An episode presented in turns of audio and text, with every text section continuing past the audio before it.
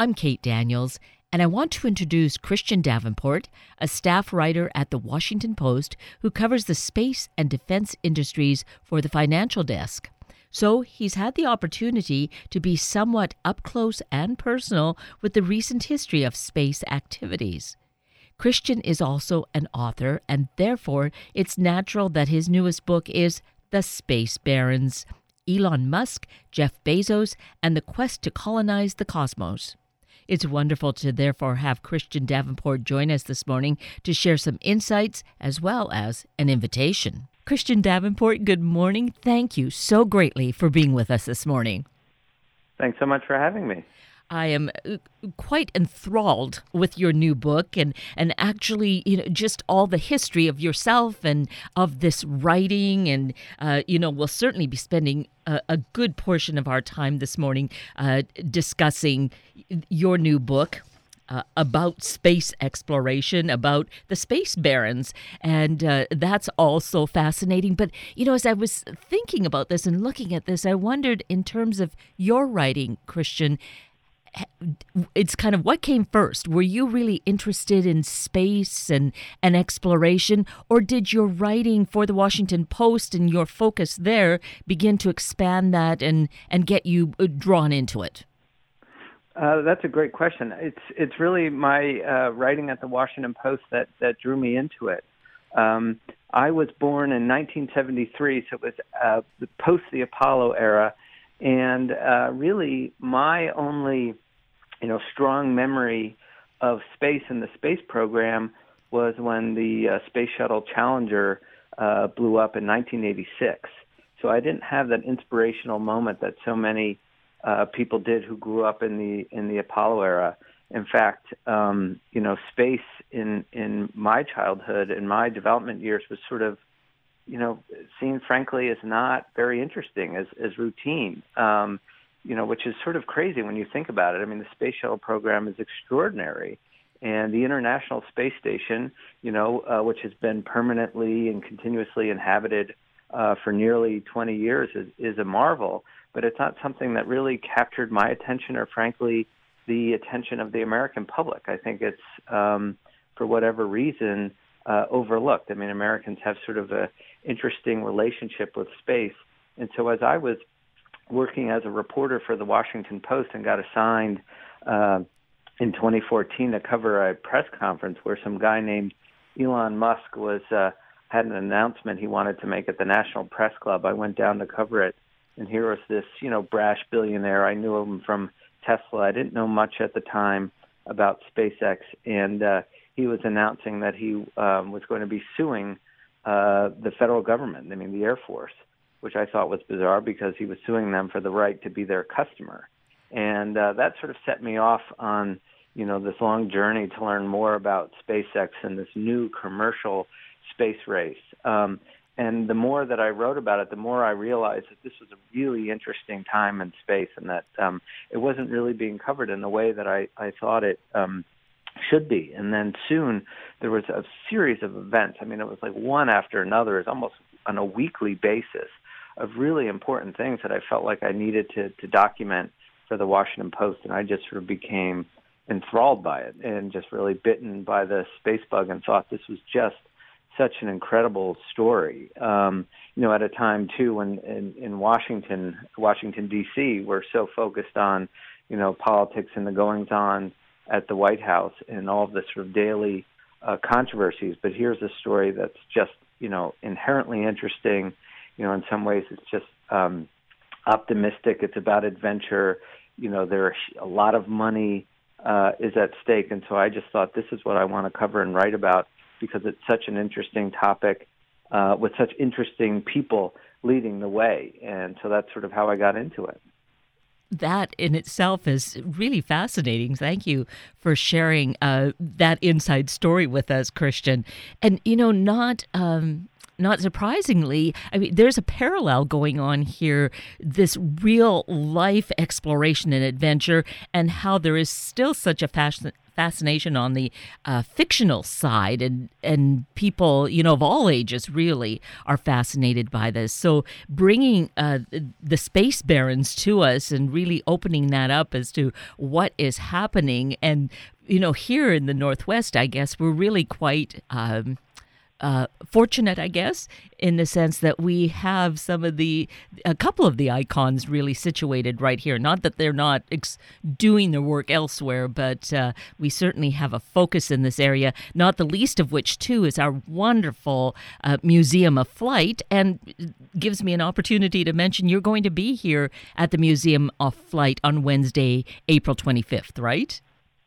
That's right. Yeah, I'm going to be there to talk about. Um uh, my book, The Space Barons, with uh, Alan Boyle of GeekWire, uh, another fellow space journalist um, uh, who's you know had an extraordinary career. So I'm really looking forward to being out uh, in Seattle. I've been to the Museum of Flight. It's really an extraordinary place.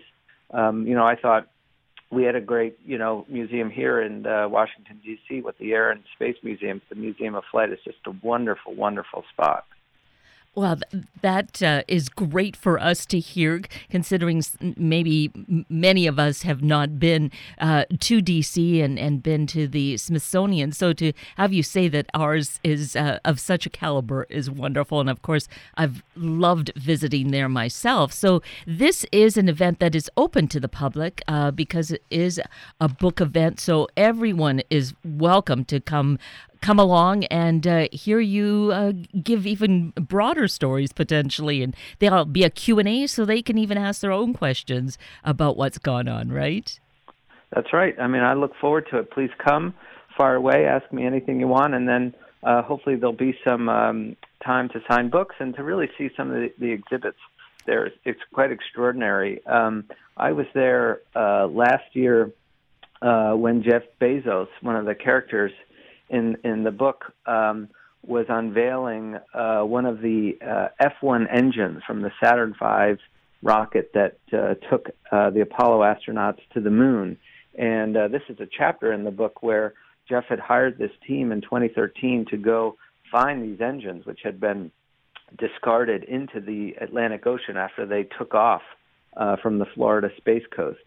And um, Jeff, you know, hired some of the most incredible uh, underwater deep sea explorers in the world, and they were f- first be able to find these engines, uh, really sort of a needle in a haystack recovery on the bottom of the ocean floor, and uh, then go down using these uh, rovers, uh, these robots that could go down all the way underwater uh, to recover these engines, and uh, and they were being put on display there at the Seattle Museum of Flight. So it's really an extraordinary place. Yes, covers so much of this territory of what's gone on with flight and space travel and exploration. So it, for us, it's right here in our backyard. And so you've shared with us a couple of anecdotes that uh, uh, about these space barons, these incredible characters that are not fictional, right here, human beings. Uh, a couple of the others, Richard Branson. What's an, an, anecdote that you might share about him? Well, he's uh, he, he's just such an interesting guy. He's had this amazing career where he started one company after the other. You know, really starting with Virgin Records and um, uh, you know signing the Sex Pistols and uh, and causing quite a stir in the in the UK. Um, people forget. I mean, he was quite uh, the character and got a lot of headlines, you know, particularly in the 1980s, for going on these incredible uh, adventures and these stunts, all in the name of uh, uh, of promoting Virgin. Uh, you know, his his global brand. In one, for example, he um, you know took a balloon ride leaving, uh, crossing the Atlantic, and uh, you know, going from the United States into the UK and uh, encountering some trouble. And he was with uh, sort of a guide and a pilot who was flying the balloon, although Richard had done some training on it. And uh, the winds were really picking up, and they were having a hard time landing. And his guide, his pilot, just leapt from the balloon and left Richard alone in it. And um, he ended up sort of having a, a, a crash landing into the ocean himself. And as if that wasn't enough, he tried again, this time to cross the Pacific and um, leaving, leaving from Asia. And they had intended uh, to land in Southern California, but instead caught the jet stream and ended up on a frozen lake in Canada. Um, so there are all of these backstories that sort of inform his sense of adventure. And for all of the things he's done, I think for him, what really captures his imagination, and this is true with all of the space barons, all of the characters in the book, that I think that space is one of their real passions. They've got a lot of other interests, a lot of other companies, um, but that space is really what holds their attention and, and, and represents perhaps the biggest challenge. Uh, it's the hardest uh, problem to solve. And um, so for, for Richard, you know, wanting to get to space and uh, open that frontier up for people. And what he wants to do is uh, take paying space tourists up, you know, to the threshold of space, not to go into orbit around the Earth, but to go up, uh, you know, 50 to uh, 100 kilometers above the surface of the Earth, where you're in what's called Spaceship Two, which is a space plane.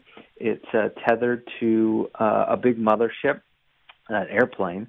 The mothership airplane goes to about 35,000, 40,000 feet. It would then drop, and Spaceship Two, the rocket, would fire its engines, you know, cruise up to space. You would uh, have a few minutes of weightlessness in the cabin. You'd be able, if you were one of these passengers, to unbuckle your seatbelt, float around the cabin, uh, do your somersaults in, in uh, zero gravity, look out the windows at the curvature of the Earth, and then buckle up and come back down. They haven't had the, those first flights yet. It's been delayed and delayed and delayed, and in fact, there was a fatal crash in 2014 that killed one of the co-pilots, and it's been much more difficult and time consuming than I think Richard Branson had expected. But they're getting closer to those first flights, and they have something like 700 people who have signed up to do these flights, which now cost $250,000 a ticket. Um, so you know that that tourism market is something that I think if he's able to do it and reliably and safely and efficiently, um, really um, you know could represent for him his his greatest achievement just amazing and fascinating. And so, as you were researching all that, and I, I think that's been obviously in the news too. Uh, is that something that appeals to you, Christian, to do? That would you want to be, uh, you know, one of those people going up and floating in that plane in space? Yeah. So yes. when I met with uh, Richard, and I did the same thing when I met with Jeff Bezos, I had gone to the NASA archives, and people kind of forget this, but uh, NASA not only had uh, during the shuttle program a teacher in space program, and we remember uh, Christa McAuliffe, the teacher who was killed in the Challenger explosion, but they were going to follow the teacher in space program with a journalist in space program. And so before I met with Richard and, and Jeff, I had gone to the NASA archives and uh, found a copy of the uh, application that NASA had put out in the 1980s for the Journalist in Space program. And uh, as I sat down with them, slid it across the table to Richard and Jeff, and said, uh, told them that I'd like to go because Jeff's uh, company, Blue Origin, is also uh, planning on doing a space tourism program where they do suborbital flights, uh, where you would get a few minutes of weightlessness uh, aboard their New Shepard um, uh, rocket and capsule. So uh, I told them that I'd, I'd like to do it. I think that if they want to make space accessible to the masses, if they really want to open it up to people and sort of democratize space, then they need to have journalists up there writing about the experience.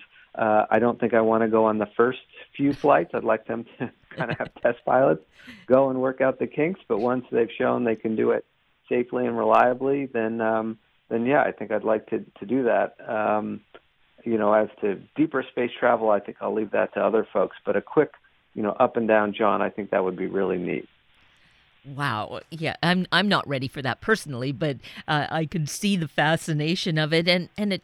You're right. A journalist is someone who can really tell the story because that's what you've done for us as well in this new book of yours, The Space Barons.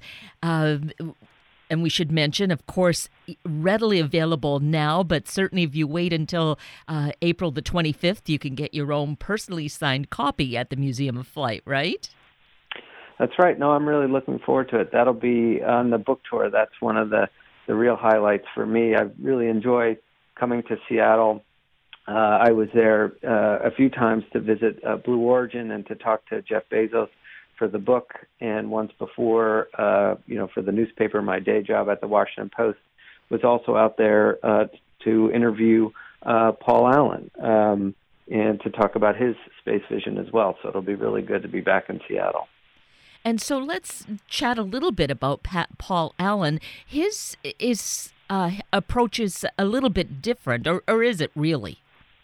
Well, it's uh, it is different. Uh, I mean, it's similar in the sense that he wants to air launch his rockets. That is, uh, take a rocket, tether it to the belly of a plane. The plane then gets to a cruising altitude. The rockets drop, and then they shoot off into space. You know, as opposed to the rocket, you know, standing vertically on a launch pad and then just blasting off uh, in the way that we're sometimes accustomed to seeing. But what Paul Allen's doing that's different is he's building what would be the world's largest airplane. It's called Stratolaunch. It's being built in a uh, hangar right now in uh, Mojave, California. And it would uh, not only be able to hold uh, one rocket on its belly, but as many as, as three.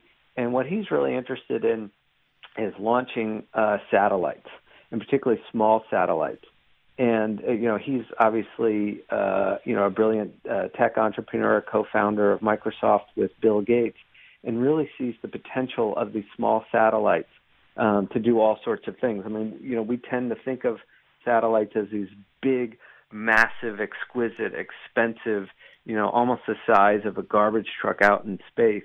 Um, but but the the the technology has advanced so that just as you know com- computing power has gone from big mainframes down to you know the computer that you carry around in your in your pocket with your iPhone.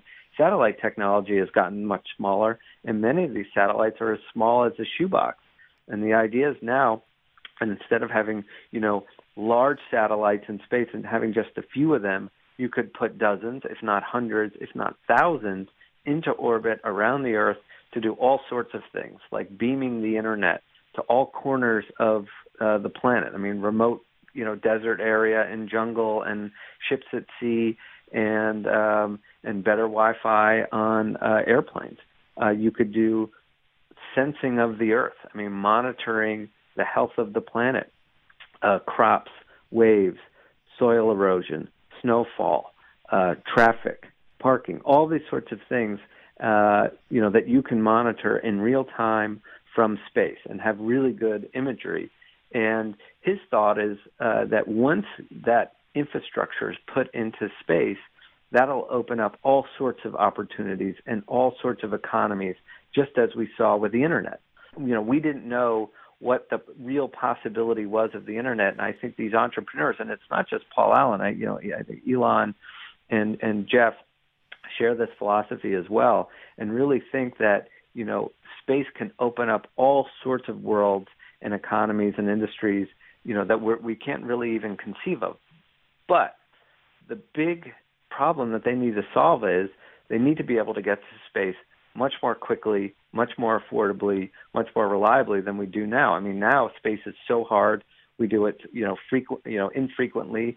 SpaceX last year broke, um, you know, records by launching 18 times a year, and they hope to do it even more. But still, it's only 18 times a year. And I think what these entrepreneurs want to be able to do is launch on a much quicker uh, and frequent basis, reduce the cost dramatically, and make uh, access to space that much more affordable so that then you can have all of these uh, you know dynamic opportunities in space. So, Christian, if they were to collaborate, would that make this move more quickly, or is this rivalry a, a better method? You know, that's a great question because, you know, collaboration always helps. Uh, Paul Allen and Richard Branson uh, collaborated in 2004. There was a, a, a program called the Ansari X Prize, and it was initially backed by Paul Allen, and they built what was known as Spaceship One, which became the you know first privately built, privately backed um, vehicle to uh, cross the barrier and to go into space. And uh, Richard Branson ultimately uh, uh, you know, leased the rights or bought the rights to that technology, which is now he's grown into his Spaceship Two program. Um, but I think tension and rivalry is really important, um, and that they need to push each other. Uh, that's really what got us to the moon in the Apollo era was the Cold War space race between us and the Soviet Union. Uh, you know, when they put Sputnik into space, that orbiting satellite going around the Earth, that really, um, you know, was a wake-up call for the United States government that the Soviet Union had really surpassed uh, our capabilities, and that led to the creation of NASA and also uh, ultimately of, of what is now DARPA, uh, you know, the Pentagon's research arm. Um, it was that uh, space race that got us to the moon. Uh, since then, you know, we've gone to the International Space Station, uh, which is, you know, an amazing uh, orbiting laboratory. Uh, a lot of people call it the most incredible engineered object, you know, in the history of humanity. But it's 250 miles up, whereas the moon is 250,000 miles away. And I think what these entrepreneurs are doing by competing with each other, they're really uh, trying to create another space race. And Elon, you know, who's been very vocal about this, uh, you know, just earlier this year said he wants a new space race. And when I talked to him for my book, and I asked him about the competition and the tension with Jeff Bezos and others, and and you know, he's taken on sort of the uh, you know taken on the government and some of the bigger traditional companies that have dominated the space for a long time. You know, he said he relished competition and told me if I had a button that I could press that would make uh, you know Jeff Bezos and Blue Origin go away, I would not press that button because I think they know that it's really important to compete with each other. Um, you know, as I, I have a sentence in the book that you know rivalry is the best rocket fuel. Yes, yes, that is a powerful sentence statement. I think that just really captures the essence, doesn't it? Yeah, and yeah. you know the other thing about it is that you know as I was saying earlier, we you know Americans have this sort of fickle relationship with space. I mean, it's argue arguably that you know going to the moon was one of humanity's greatest achievements, and yet once we had done it, we sort of lost interest in it. Um, in fact, uh, Richard Nixon had started cutting NASA's budget even before the Apollo uh, 11 uh, lunar landing in 1969 when Neil Armstrong and Buzz Aldrin were walking on the moon. And, uh, you know, by the time, uh, you know, we had done it, we sort of repeated it. It's like we had been there and we had done that. And it was just, we lost interest in it. Just as we kind of lost interest in the space shuttle and uh, maybe even the International Space Station to a degree. And here are these entrepreneurs not just wanting to open up these frontiers and these boundaries and o- open up these economies, but also I think one of their goals is to really reignite interest in space. Uh, and you really see Elon doing this. I mean, he's you know a marketing genius, and a lot of people criticize him as being you know maybe uh, you know putting on stunts. Uh, but we saw, you know, just earlier this year with his launch of the Falcon Heavy, it became sort of a cultural phenomenon, and he launched this Tesla uh, Roadster into orbit with a mannequin inside, and it was a convertible, and there are these pictures beaming back to Earth of this ruby red Tesla flying through the darkness of space with, uh, you know, the Earth, that uh, pale blue dot in the background. And, you know, I think before the launch, a lot of people were critical of it. I mean, I certainly raised questions in my coverage about was this a responsible use of space? You know, shouldn't he try to put something more scientific on the rocket for a test payload? Couldn't there be a student project uh, that can encourage STEM? You know, but ultimately, none of that would have gotten the attention and drawn the interest that his Tesla did. And you know, uh, some people have said that that was, you know, kind of like an Apollo moment for the millennial generation.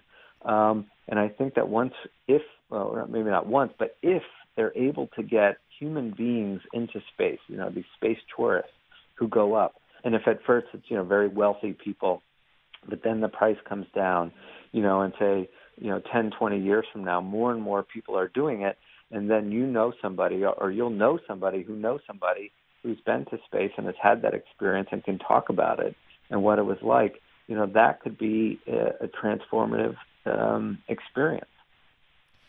And it seems then, with all of what you have shared with us and all of what we can really learn much more about in the Space Barons, it really underscores why this more private venture is a, a better path to go than perhaps from uh, the government level.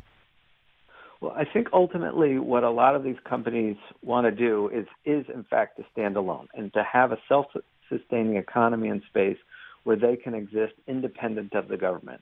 Right now, that's not really possible. Um, I mean, Jeff Bezos and Blue Origin, that's sort of a separate case where you know they've been funded almost entirely by Jeff, but you know he's got uh, 110 billion dollars or, where, or whatever it is. Um, but ultimately, they're looking. Even Blue Origin is looking, like SpaceX and like many of these other companies, to partner with the federal government, with NASA, and, and you know to have customers and have public-private partnerships. So what helps SpaceX exist? And we should remember that really SpaceX would not exist without the help of NASA, not just with its expertise, but its massive investment into SpaceX. Um, not just hundreds of millions of dollars, but really billions of dollars uh, for contracts to fly cargo and then eventually crew to the International Space Station.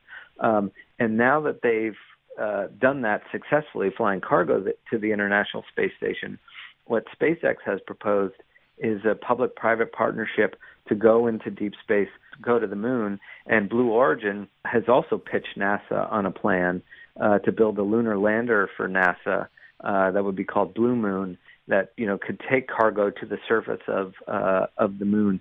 And the Trump administration, seeing this industry rise and have success, wanted to build on uh, you know, what the Obama administration had done and what the Bush administration had done in starting to rely on the private sector to do these sorts of ventures.